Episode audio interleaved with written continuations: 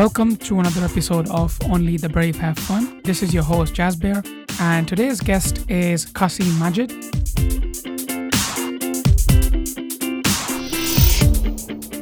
Launched his first company in 2002, and currently he is the CEO of the Wow Group of Companies, which consists of two digital agencies, one of which was featured on Channel 4's TV show The Job Interview and RoJam. He also serves on the executive board of Asian Business Chamber of Commerce. Let's welcome Qasim.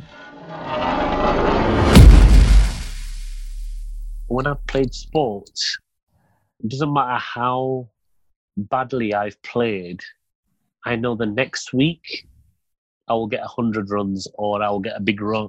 You know, I will play well. And in 2009, 2010, when you know the, the, the markets crashed and all that kind of stuff. I, I went through quite a tough time mentally in business, and basically, you know about self fulfilling prophecies. You're a coach, right?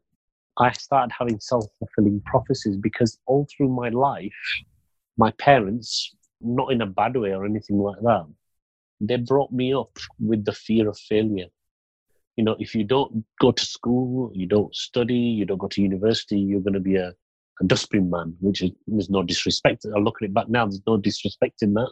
Or you're going to be cleaning the streets, or you're going to, you know, you're going to be cleaning people's toilets if you don't study, right? So therefore, their their driving behavior was one of, if you don't do this, therefore you will be a failure. So all through my working career, uh, up until that point, I was always running away from the fear of failure. So every time I achieved something, it wasn't good enough because what was what's the next thing?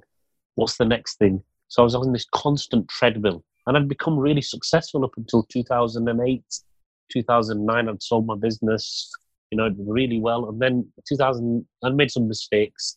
2009, you know, the, the markets crashed, all that kind of stuff, and you know, I had money where I shouldn't have done and spent before should, all this kind of stuff. And, uh, and, um, I nearly lost everything. Um, and then what happened was it, the whole thing kind of came tumbling down in my mind in terms of, I used to go into situations thinking, I'm going to fail at it anyway. And then the whole fear of failure became my reality. And then I, I knew this was not good for me mentally. And so I met a guy who was this hostage negotiator. He was a sports psychologist as well, and he was an NLP practitioner and a hypnotherapist and all these kind of things.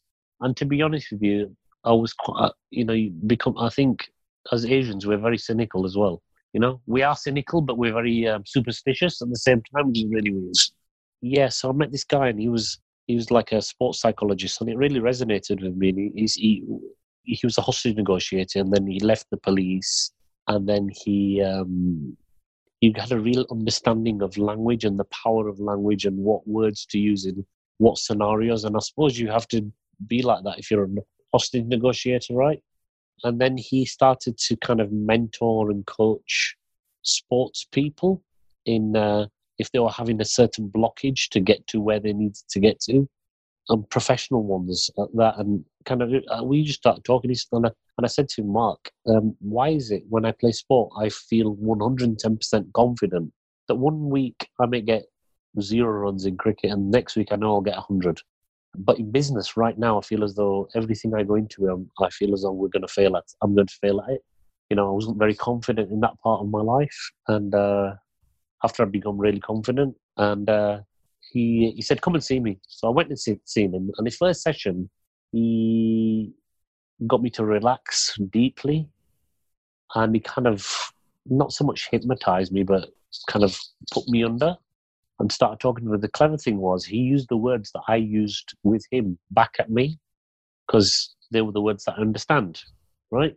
And I went to three or four sessions, and, and after the first session, he uh, he said, "You've been running away from the fear of failure all your life. We're going to move you to, towards the joy of achievement so you can enjoy the moment. And it completely fundamentally changed my um, my life actually. And what happened was he put them on MP3 and he recorded them especially for me. And I used to listen to them all the time. And then maybe four years in, I lost them. I couldn't find them anywhere because you know you move laptops and devices and all this kind of thing. and I was looking for them because I was, you know, sometimes you go through cycles. I was having some negative thoughts just recently at the beginning of the year, and uh, all of a sudden, I was I was thinking I'd love to be able to listen to them again just to get me because I believe you know when you read and you have positive things because change happen doesn't happen like a flash a bolt of lightning change happens with I believe in dropping down layers on your habits and that's how you change over a period of time it never happens overnight it's just a constant kind of I call it um, when you read you're actually um, creating layers of data to be called upon when you least expect it. Okay. And uh, so anyway, and I found them on a USB stick. I was putting a USB. I found a USB stick in my bag because I need. I put it in, and there they were. And so the last eight, eight, nine weeks, I've been listening to them again. I listen to the same ones every day, and it has a massive impact. It just allows me to relax because um, I'm a great believer. As you get older, people think as you get older, you get a little bit um, not so much tired. I think my as I've got older, my capacity to return information has got better. But I do believe my CPU capacity in terms of my brain is work, working more uh, at an optimal level. When you're younger, you don't have the information in your brain, so therefore your brain is a bit em- is emptier. So therefore you, you can put the layers down. But as you get older, you have more and more information. So what's important is to empty the brain regularly. I think that's so important.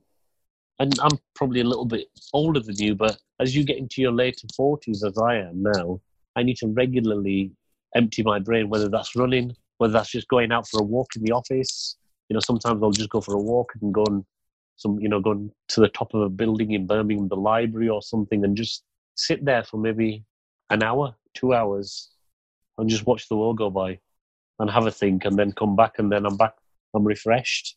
But um, I think it's so, but yeah, I think it's so important that you do that because, like I said, my capacity to learn and absorb information is far better than it was when I was younger or when I was at university because right. I understand it in context as well. Whereas at university, you're learning for the sake of learning. Whereas now I'm learning for the sake of improving myself and how that fits in the world, my world and the world around me.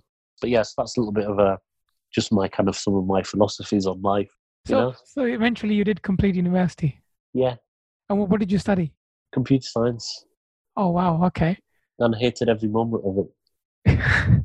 yeah, because I was much. I wanted to party, and and computer science was the only course that would take me because I didn't do so well in my A levels, even though I was a very very bright student. I just studying wasn't really for me, um, but I did it because my parents wanted me to do it, and um, and I just did it. I kind of, I think I copied my way through my degree because all the clever kids on the course used to do the coding, and some of it didn't work. This is back in the day, you know. They used to screw up the print, the printout, and throw it in the bin. And me and my friend used to go and get it out of the bin and like read. Part of it worked. Goodness me, this is genius. so part of it worked, right? So we used to look yeah. where it didn't work and like solve the problem. Oh, there it bang. Yeah, so that's how we used to do it. Yeah, which was uh, quite interesting. That that's what isn't that what the because I was watching the movie about a month or so ago. Isn't that what um, Mark Zuckerberg did? He he he joined this group. What, what, what's the what's the name right name for it? Is it a faculty? Okay. They, yeah. the, the higher level IQ kids or from a certain class that go within Harvard itself. Yeah and then they were working on a social media platform and then he goes off and then he goes ah i can do it better and then he does it and then eventually the movie goes on to show that he had to pay him and a couple of other people yeah the twins wasn't it yeah the twins that's yeah, it yeah yeah, yeah. Um, mark zuckerberg was a bit of a genius but um, i mean we were just we just we were just uh, hustlers right um, yeah my mom was just a hustle but yeah, Martin, Martin Zuckerberg was a genius. But you know, there's there's a, there's a message in that, that you just said. You know, even in sports or in life, you should always surround yourself with um, people that people say you should always surround yourself with people that are better than you. No, because no one's better than anyone. You should surround yourself with people who have better skills than you, and you should always play the game at a higher level. You know, so important. I mean, even when I even even if you're really even let's say cricket, I always try to play with kids that were older than me when I was younger, a league that was higher than that, my level, because it raises your game. When as I've got older, my obviously your game regresses a little bit, but you know so it's really weird. If you're playing Division One, you'll raise your game to Division One. If you're playing Division Five, you'll play at that level. So you should always surround yourself with with. If you're the brightest person in the room, you need to get out of the room. Right. You should never be the brightest person in the room. In fact, you should be the dumbest person in the room. Th- That's why I started this podcast. Well, you know, um, good for you. Good for you. You is know, to connect and learn from from um, people that are very highly skilled at their craft, yeah, especially in the business arena. yeah.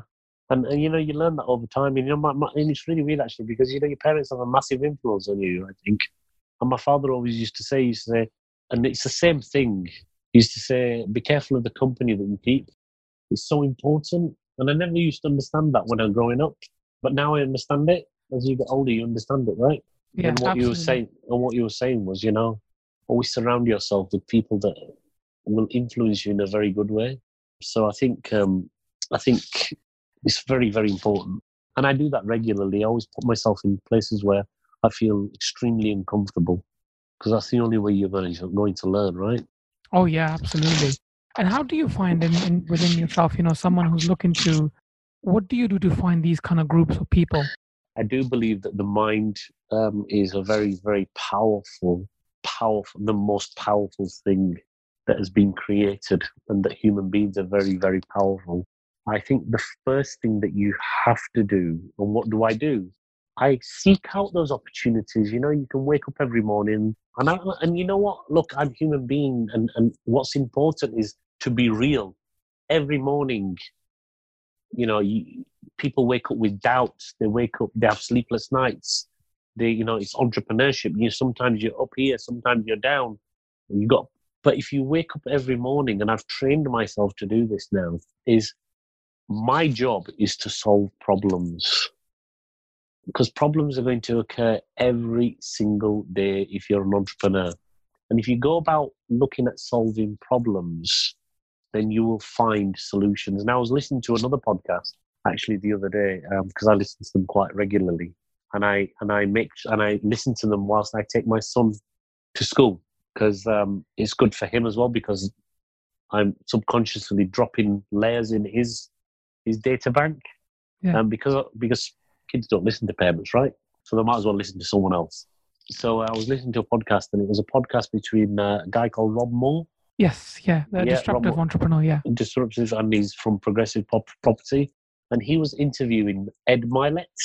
Don't know if you Ed Mylett is a big big coach in America, right. and you know you have these moments where you where things just click for you, and sometimes, quite often, when some th- bad things happen to you, you say to yourself, "Why is this happening to me?"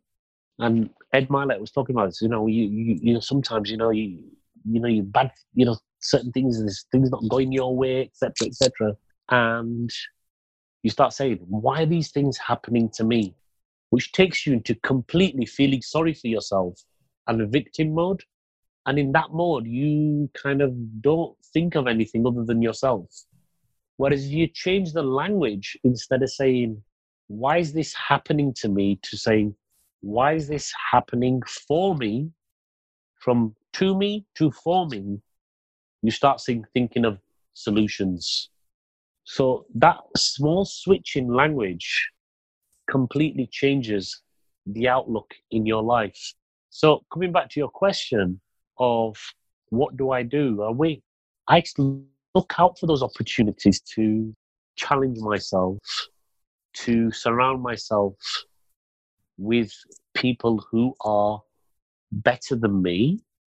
I surround myself and listen to people that have a different opinion to me and and ask myself, okay, so why are they thinking like that and why am I thinking the way I'm thinking to a certain solution, to a certain problem, to a certain situation because they view the world in a different way that I view the world, and we must respect that. However, we are all human. Sometimes we agree and sometimes we disagree. Sometimes we think something may be good, someone else might think it's something bad. And I think you've got to surround yourself with people that are going to challenge you on, on those kind of things. Wow. Okay. And and coming on to, you know, you mentioned around 2009, that's where you it really challenged you, right? Your business, Yeah. business and your life. Yeah. Let's take us a little bit further back. So you finished your university, and then around 2002 you started your business. So what were you doing before, just before you started your business? Okay, so before I was doing my business, right? Okay, so when I left university, I spent four years in financial services, Right. and I went and I went and worked as a commission-only salesperson in the finance industry, working. I used to raise. Uh, I used started off in residential, then I went in and did commercial finance. But it helped me hone uh, my sales skills, and also the best thing it gave me was how to generate referrals Right. from customers. So you do a good job for a customer and then ask them for other people that we could help. And you know, Right. and, know, quite often, and, and I still, it's still ingrained in me now. You know, still ingrained in me now that when we've done a good job for someone or when I've spoken to, you know, with my network, I'll always ask them, say, can you introduce me to this person?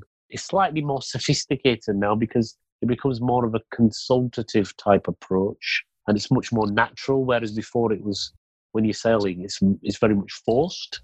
Right. Um, but now it's very much, oh, can you introduce me to that? And actually, naturally, and and the other thing that I do naturally is I connect my network to opportunities. Um, and and you know one of the one of the, you know one of the secrets to life is is um, I think maybe uh, Zig Ziglar that said it, but I wholeheartedly believe it that if you want to get what you want out of life, help others get what they want out of life first, and by the natural forces of the of the universe, you start to attract more opportunities. right. But you've got to do it with, and this is the most important thing. You've got to do it with the right intention. If you do it with intention of I'm going to give you something, and therefore I'm going to get something back, it doesn't work because that's based on transactional. It's not based on the heart. It's not based on emotion. If I can help you, I don't want anything back from you. But maybe when the opportunity arises, I can say, Jazz, I know you know this person. Is there an opportunity for you to introduce me? Because that's the goodwill, right? That's the unseen. If you help, I think, um, you are you Sikh? Yes. Yeah. Okay, so in your religion, it's called seva, right? Yes. Seva. You go, you go to the temple, you go to the gurdwara, you do seva, because you're putting back into the pot of community. You're putting back into the pot of the universe of what you've taken from. You must always give back, right? And and and and, and there's a there's a huge power in that. Wow. So so then then what what happened? Oh yeah, so I for four years I spent financial services. Then I went back into the IT industry and worked for an IT training company, and then from there I worked telecoms company, which is probably the best job I ever had because I had the best mentor, which was my sales director, and he said to me, he knew I wanted to start my own business and do my own thing and all that kind of stuff, and he said, Qasim, I won't be able to stop you from following your dream, but I'll be able to help you and still to this day, the 20 years on, every time I get an accolade or uh, something good happens to me, I always share it with him and say to him, "It's because of you I've done this, or it's because you know you've been part of my journey." And I have four or five people that I always share that kind of celebration with that that people, and I always say to them, and, and I always remember them because they're the people that made a huge influence on my life. One of them is my my teacher at school that I still in, that I'm still in touch with. Uh, one of them is my old sales director. Another one is a friend of mine that looked after me whilst I was at university. He was a, very, you know, very, very. I always looked up to him. Very kind of older brother type person. And yeah, so you know, it's um, and and even now I have so many amazing people that that are just so supportive, so How- supportive. H- How important were they? Like a lot of the times, you know, you hear first thing you should do is make a list of people that are negative and get rid of them. How, how did you? you- So you have these all these people that have kind of supported you on your journey, and then what about the other side? Yeah, well, you know, look, it's easy to say that. It's easy to say that, but it's hard to do. And especially right? if they're your parents or your immediate family. Yeah, and you know, you know, even though my, look, I came from a good family, and you know, my parents were well educated. My father was a, an officer in the air force. My wife, uh, my my mum was a teacher, so they were very well. You know, they, they wanted the best for their children. Um, and they even went into business as well. My dad went into business with my brother, and you know had had successful businesses. But I think their kind of approach to life was glass half empty. Right. And it was very risk averse. Even though they were in business, it's very risk averse. But it's good to have those people in your life as well because they can be a reality check in certain situations. I'm not saying my parents, but like people may think it's negative. I think the people that are always, look, very true, you're the average of the five people that you hang around is true. Yeah is very much true, and, and I very much believe it. Hence, the saying, playing the game, playing the game with people that are better than you or better skills than you, or being the brightest person in the room doesn't it doesn't improve you. All these kind of things. There's, there's, there's so much truth in these cliches, but the reality of the situation, you have to be real, is that it's good to have those people in your life as well. Because with everything that is good, that is bad, whatever, for whatever you know, whatever where everything is generous, there is jealousy, you know, so for every yin and yang in life, you need to have those diametrically opposed, reverse polarity type emotions and situations. You know, for for every bit of success, there's got to be failure along the way. So you've got to have negative and positive. Uh, and, and and I think you've got to respect people the way people look at life.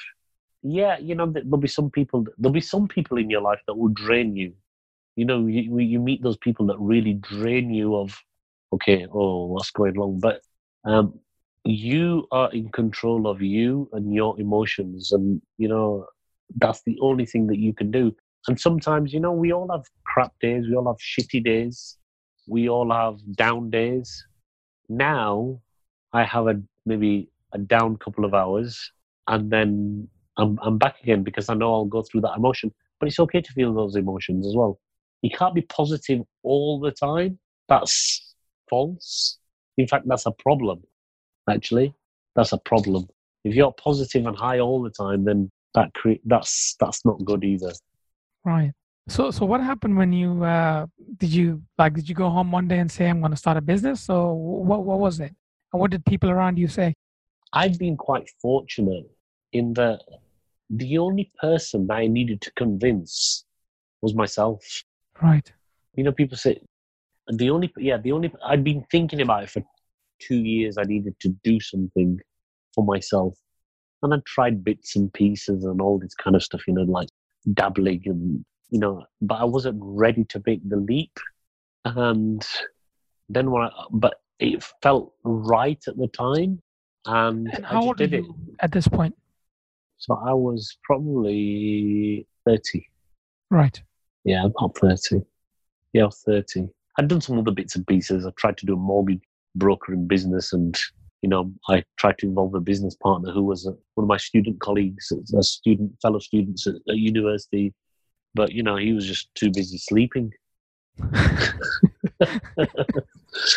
he was still he was still living a student life, even though we'd left being students for like three years, four years. Right. He just, he just wanted to sleep and do yeah. But anyway, that was a different kettle of fish.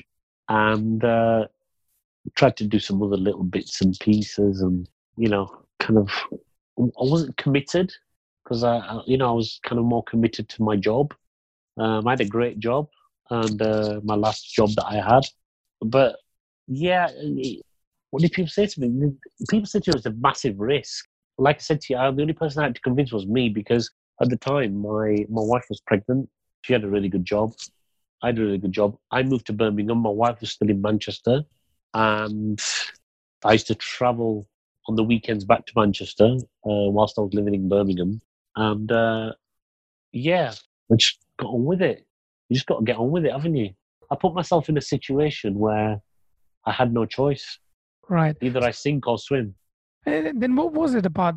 You know, so so you know, saying I'm going to start a business is one thing, and then where did the idea come from? It was by accident. It right. was purely by accident. And I'll tell you what happened. So when I moved from Manchester to Birmingham, The reason why I moved was, was because I had two guys. One of the guys used to be my customer at my previous job to the job that I had when I left, and that was in IT training. And he got on with really well with me, and he was he used to run his training department in a big company, and therefore I used to have a good relationship with him, and he used to sell products and all that kind of stuff to him, like training courses and all that kind of stuff. This is IT training, and um, he, we kept in touch. And then he approached me and said, "Look, we're setting up this training company in um, in Birmingham. I want to move, to Birmingham, and I want you to come with me and, and be the sales director of the training company." So I moved to Birmingham, and so there's three of us. There was me, this uh, two and two other chaps, and the business failed because Right. it turned it turned out that it would it failed within like six months. You know, we'd we'd um, and when I mean by failed, it um, the training market by 2002 had changed. It'd become a free model and not a paid model. So a lot of people were ex- were getting training for free, like through colleges and that that kind of stuff. So it Right. became a very very competitive market. So IT training like Word and Excel and all these kind of things, colleges were offering it for free to businesses, and there was these things called ILAs, which were individual learning accounts, where people would draw down money and get get paid to do training. So I quickly realized this, and I said to them, "Look, the model has changed. It's very difficult to contact companies and get training for getting to pay for training now. Let's um, attach ourselves to a college, which we try and did try and do. But we also won. I mean, I also won um, the contract to with West Midlands Police to, to train their officers in computer skills. Right. Um, but that wasn't enough. It wasn't enough for the company. And it turned out that one of the guys was alcoholic and the other guy was just did- clueless. And it seemed like I knew more than them in business because to me it was just obvious. But whilst we were setting that, fully enough, whilst we were setting that company up, we were being advised by a group of consultants. And two of the guys had already set up a software company and, and been successful at it. And they saw something in me and they just started to kind of, they started to court me whilst this company was kind of dying. And uh, they said, why don't you come on board with us? Because we're setting up a different company. And you know, I started it from there and then we grew it. And then those guys left and then I took over and started taking over the, um, just kind of bought it from them, bought the database and just started from there really and kind of never looked back since. And then I partnered with an American firm in the US, did some huge projects in in the Middle East, and yeah, you know, it's um and it's always been in digital, so it kind of happened organically, but by accident as well. Wow. And and you know what are what are the, some of the biggest challenges in the technology industry, specifically around IT? I mean, it's such a fast-paced, fast-moving industry. How how do you make sure that you're in business? I was interviewing a lady called Penny, and she mentioned um, they were the first people to launch a social media site for. Uh, this is you. This was a UK-based company. First company to launch a, a site like LinkedIn Yeah, and they had 600,000, over half a million paid members. And then this is E Academy, right? yes, yes, yeah. And then and LinkedIn came in and is it Penny Power? Penny Power, absolutely, yeah. And uh, yeah, LinkedIn came in and then it kind of had this free model and it Yeah. changed the game. Yeah. And pretty much over, I think, a period of six months or one year, they started to lose and then eventually that closed down. Yeah. So the question is, how do you keep abreast of it, and how do you keep pace of it? Uh, it was a question that I got asked the other day. What's you know what what do I find challenging in digital? And that was my answer: is the speed of which it it moves is hard to keep with everything. Yeah, you've got to know what you're good at and work that channel and understand what's coming, what's ahead. But it's driven by customers you've got to understand what customers are doing and where they're going and what they're looking for. And I believe if you focus on key elements of speed and communication, speed and agility to move quickly, speed in communicating, speed in delivering, speed in everything that you do, you'll always be one step ahead of the game. Now, in our businesses, where we're not fancy. We don't do fancy things, and and to a lot of degree, we're driven by what the big boys are doing. What I mean by the big boys, people like Facebook, people like Google, people like um, the other social media platforms, because part of one of our businesses or businesses specializes in digital marketing. And a lot of it is driven by customer behavior. Now, the con that you see, like the other thing I was talking about, the other side of it is you could go down the complete route of being completely innovative, completely forward thinking, ahead of the market, and light years ahead, but your timing could be off. So you could have the best product that's way advanced, but you'd need millions and millions of pounds to get it to market. And it might not work. And I've been in situations like that before where I've invested um, in a very, very high growth startup business in 2006, but it was too early. And it was a biometrics company. It was too early for their for their for their biometric solutions. And and how how did you kind of get the idea of you know okay yeah this is too early I can't. How did you test the idea? We didn't test it. I mean we had we had an amazing board. There was myself. There was the chief scientist of the Swiss Swiss bank. There was the inventor. We had another guy that was um, that was the um, head of CESG in in Cheltenham, or one of the top guys there from the army. There's a security product. They wanted to take it into one direction. I wanted to take it in another direction. Uh, but even if I took it in the direction that I wanted to take it in, it still would have been too early because the surrounding technology wasn't ready. The software can be there, but the right. hardware wasn't. It hadn't caught up. Right. Okay. And as you know, software drives hardware, and hardware drives software. Right. Yeah. Yeah. Because you know, uh, you know, if, if, if Microsoft bring out a new product and then Intel have to speed their chips up, which means that it drives their it drives the, the sale of their components. So, uh, but yeah, we but I, I know now it was too early because only now do we start we started using fingerprint logging and stuff, you know, yeah. properly, you know, on your phone or whatever. So yeah, so and that's probably what nearly ten years on, 10, 15 years on. Wow. Yeah. And you would have been one of the first companies in, in, in the UK or in the world to do it. Yeah, particularly for for this um, for this technology. Yeah. Whereas uh, we want to, my company, one of my companies was one of the first to do mobile workforce automation. Right. So that was using Windows phones at the time, Windows CE. Yeah. You know, you, you get your gas meter readings coming along, and the, they've got the stylus that put it into the, the phone. Yeah. Yeah, on the iPad, not iPad. Um, uh, what was it called? Yeah, smart, the old smartphones.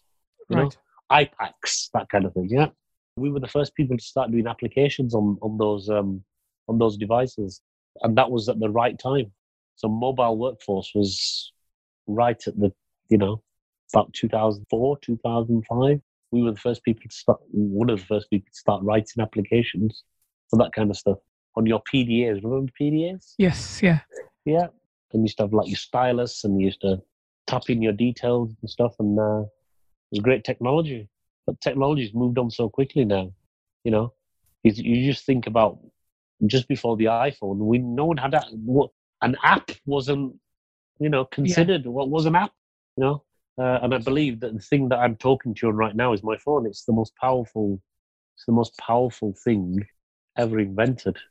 In fact, I'll be writing a blog very shortly, and it and it will be the title of it is going to be the um, the smartphone is mightier than the pen.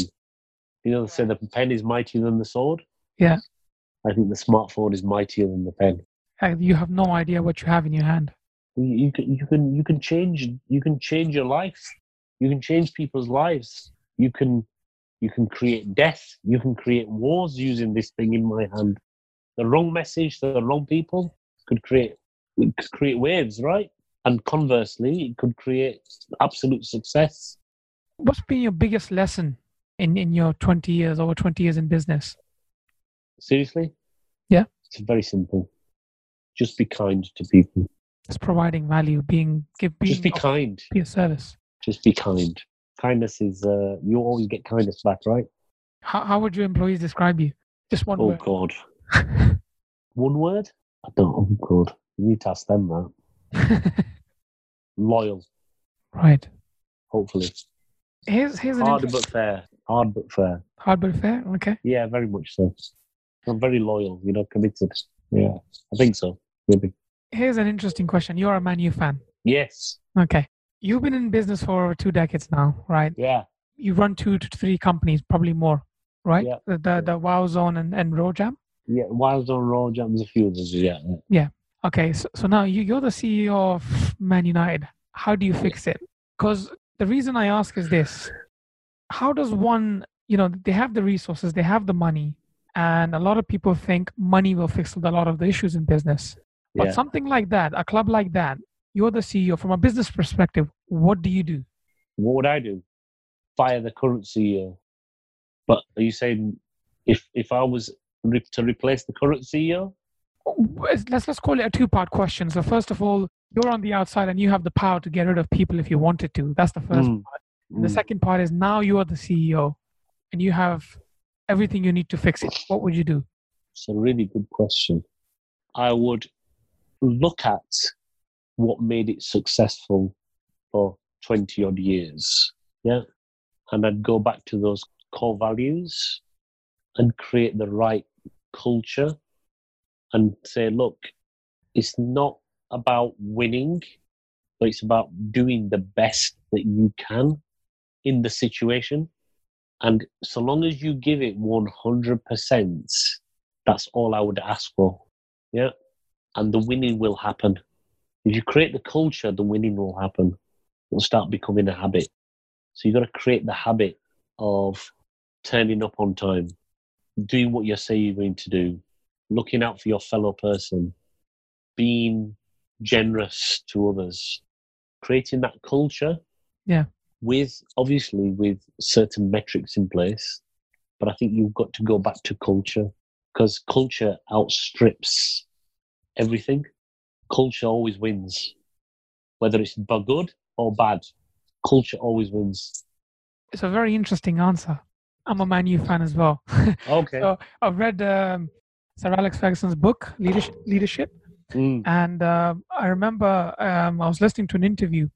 I think it was a journalist that said that in 1986, the year I was born, um, he became the manager. And uh, four years in, he's about to be sacked. And someone Yeah. asked him, "So if you're sacked, or had you been sacked? Sorry, when when he retired, had you been sacked in, in the next four years you were in the job, what would you have done differently?" And he said, I won't do anything differently. He goes, behind the scenes, people couldn't see. I was building a team, I was building a culture, I was building an academy so that the young kids that are coming through have these values, just like whatever you mentioned right now Yeah. about being hardworking, about being giving, you know, everything.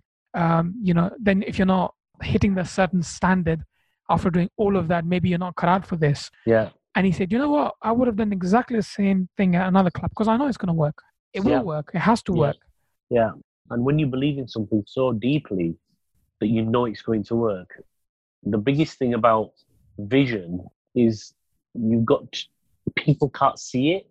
They've got to be able to feel it and be part of it because there's certain things that I can see probably in two, three, four years of where we need to be.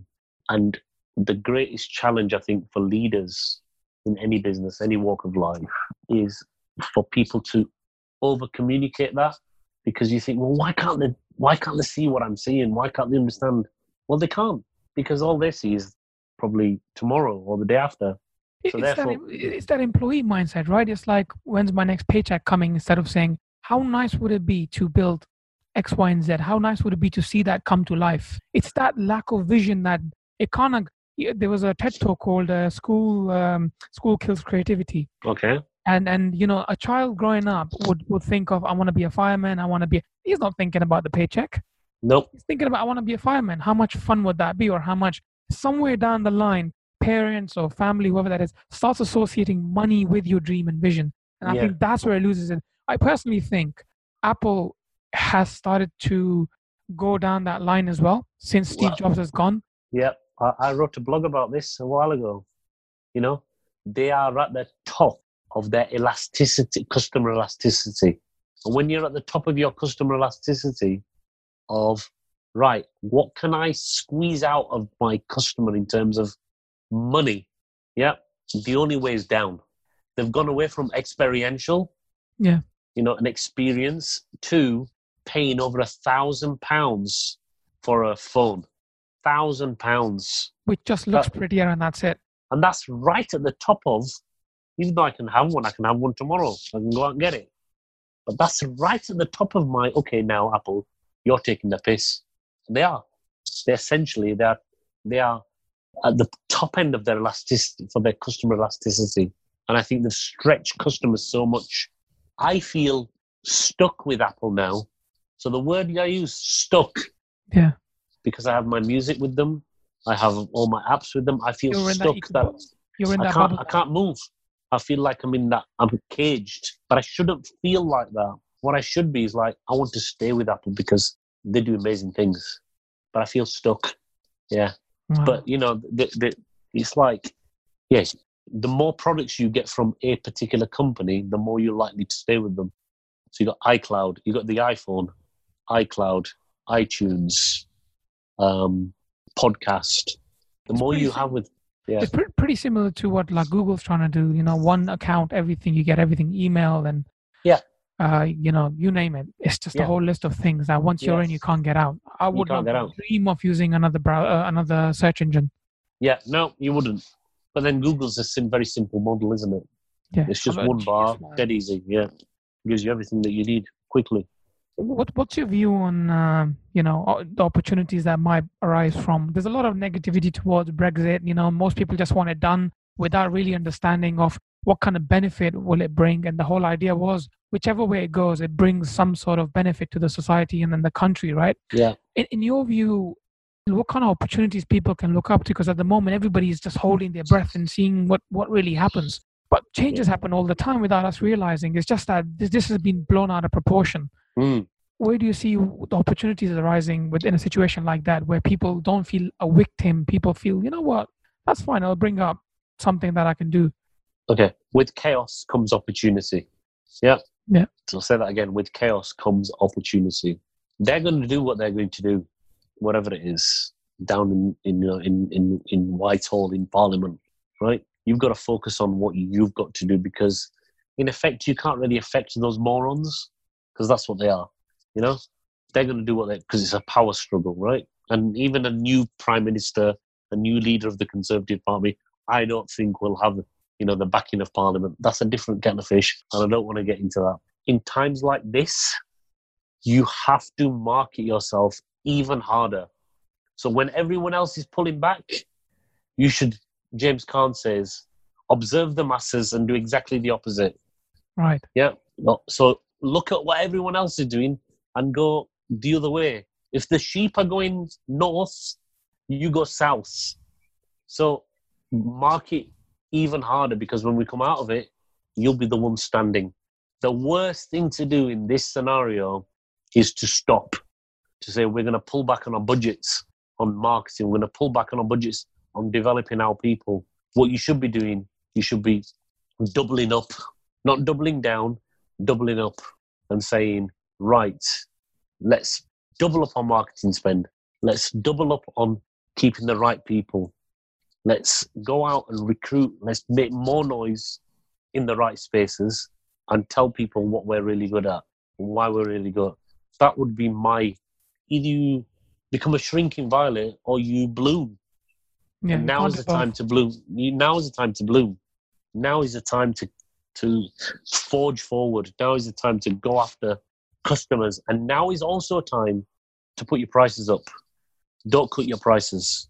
In fact, go the other way. wow that, that might be a bit difficult for a lot of people to to to kind of It would.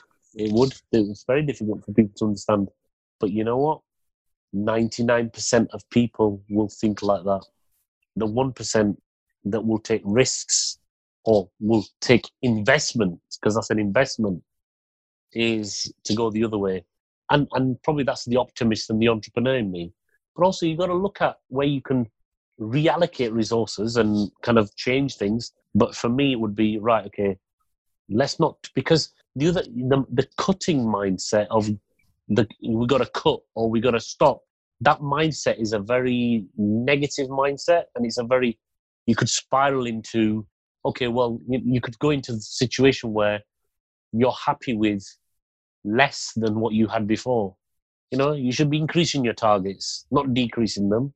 Yes. Because if you cut, you think, well, we're going to save some money here, we're going to save some money there. Look, which is not a bad thing either. But you'll, in your mind, you'd say, okay, well, we have to, we, we can reduce our turnover because we've got less commitments to make. That's a very, very dangerous place to be. We have less overheads, so therefore we're going to have our, you know, our targets don't need to be as well. It, complacency comes in when you do that. Absolute complacency. You're not playing on the offense. Offense is the best defense. Absolutely. 100% in my opinion. In certain scenarios, sometimes you've got to understand when to, you've got to understand when to go and when not to go. But my, my wholeheartedly, I believe in you. You've got to go. If you're a company now, you need to market harder because when you come out the other end, you will be the one that absolutely will fly. Yeah, because people even keep that- hearing that name again and again and again. Yep. Remember, brand is built with investment over passage of time. That's how you build your brand. And you have to rent the space in someone's mind as a brand. You rent the space in their mind. That's why Coca Cola, Nike, McDonald's, they, from a very young age, rent the space in your mind. So as you get older, those those brands. If I asked you what are the three or four brands that you reel off the top of your head, you're going to say Coca Cola, Nike, McDonald's, Yeah. because they rent the space in your mind from a very young age. Now, small, but they spend millions of pounds doing it. Yeah, small businesses should learn from that because we can use social media. Keep posting every day. Keep being consistent. Keep doing things because eventually you're renting the space in someone's mind. And when the time comes, when they need you, they'll come to you. You must always rent the space in someone's mind. So if you're saying you're going to do a podcast every week or every day and you're not consistent with it, then you'll get inconsistent results. Yeah. Absolutely. Consistency is key. Showing up, as they say, is yeah. 80% of the success, right? I think it's more than that now, probably. I think it's probably 90% of the success, you know? You've got to show up.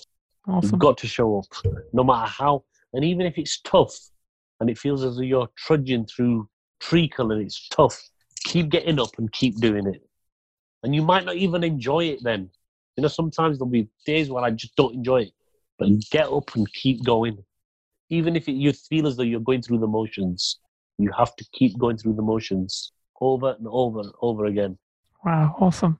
Well, I'm gonna let you go and uh, watch Thank you. cricket. I'm sure you're you missed a lot of it. Any any Thank final you your no worries. So any final thoughts before we wrap up? Yeah, why are you doing this? Why am I doing this? Yes. As in just a podcast or what I exactly do? Yeah, what do you do? So I help uh, corporate employees uh, who want to transition to a business startup or become highly paid consultant. Um, a person that changed my life was uh, Robert Kiyosaki. When I read his book Rich Dad Poor Dad, and I was going through the same quadrant of being an employee and being a self-employed. Um, and as the money increases, and I've had first-hand experience of it. You know, I was on my first ever salary was sixteen and a half k, and my salary as a freelance uh, contractor was as it, it, it went between 80,000 and 110,000 roughly around that sometimes up up and down and you know i was at the age of 22 23 i had my house my car and i was like is this everybody is screaming about having a nice car a nice house? And i felt more and more and more kind of depressed. I was very depressed by the age of 25 i was like i wish someone would come one day and tell me what i'm supposed to do with my life and what's the meaning and purpose of it.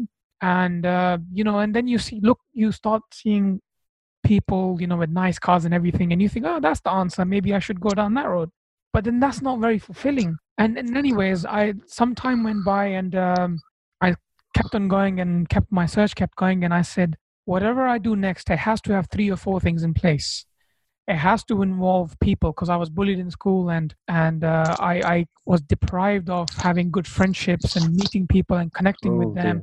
I missed out on a lot of that. I feel, and I was hungry for being around people, nice people, and then I can learn something from them. I can connect, and I can, uh, you know, really, really be amongst them. Right? It makes me come alive when I'm between people that I really Mm. connect with.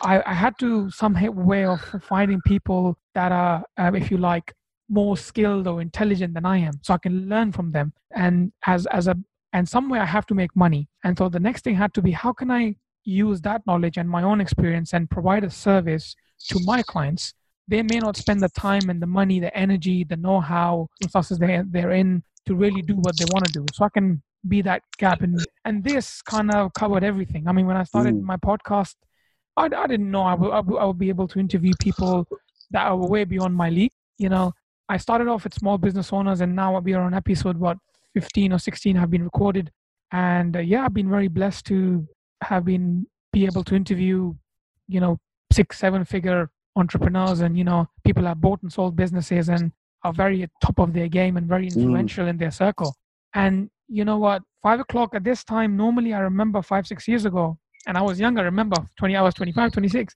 at this time i would be knackered. I would want to go sleep or something. And now you tell me three o'clock in the morning we are doing a podcast i'll be up for it. Yeah. You tell me i've got to do training i'll be up for it. Yeah. Because i love it. It really makes me come alive.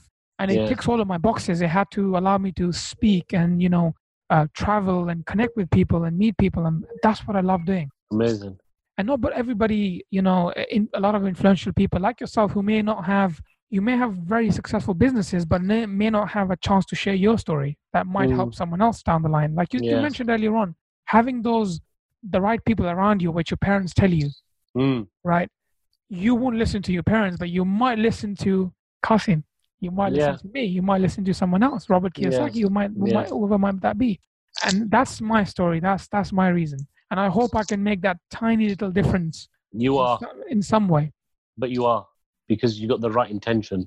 You know, and, and, and the thing is, you know, there's people probably I don't know if it, when you send this out, there'll be people listening or there'll be people watching, and you don't know you're influencing them.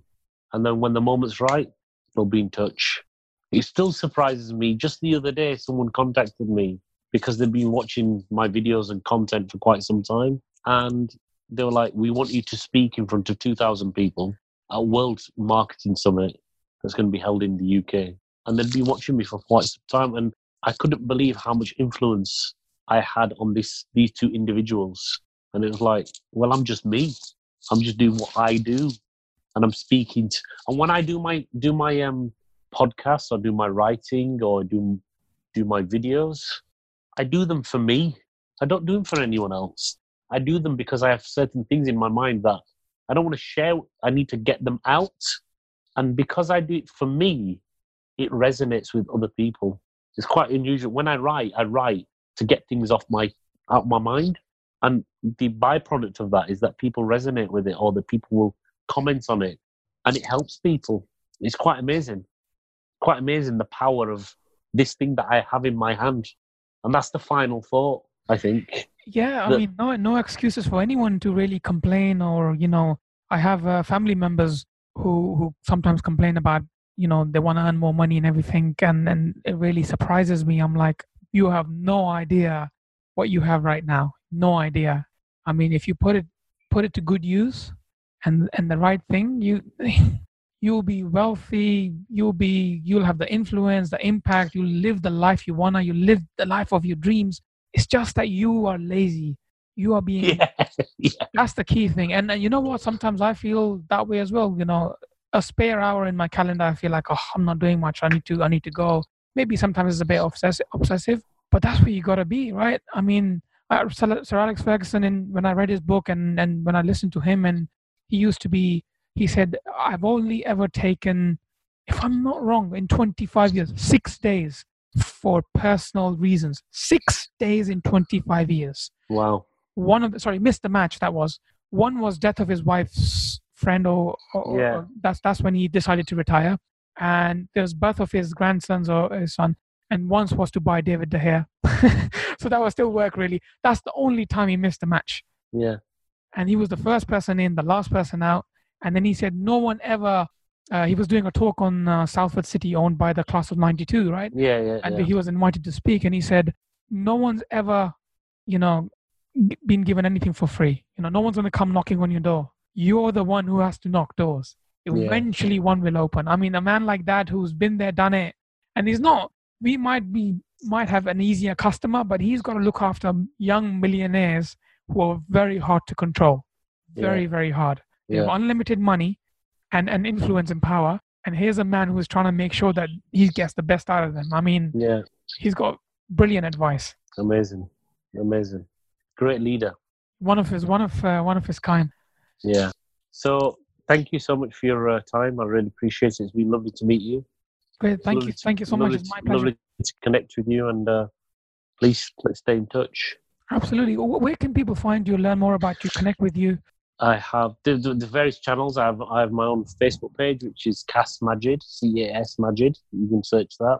I'm on LinkedIn, Qasim Majid. Um, I'm on Instagram, Cas Majid again. I'm on Twitter, Cas underscore Majid.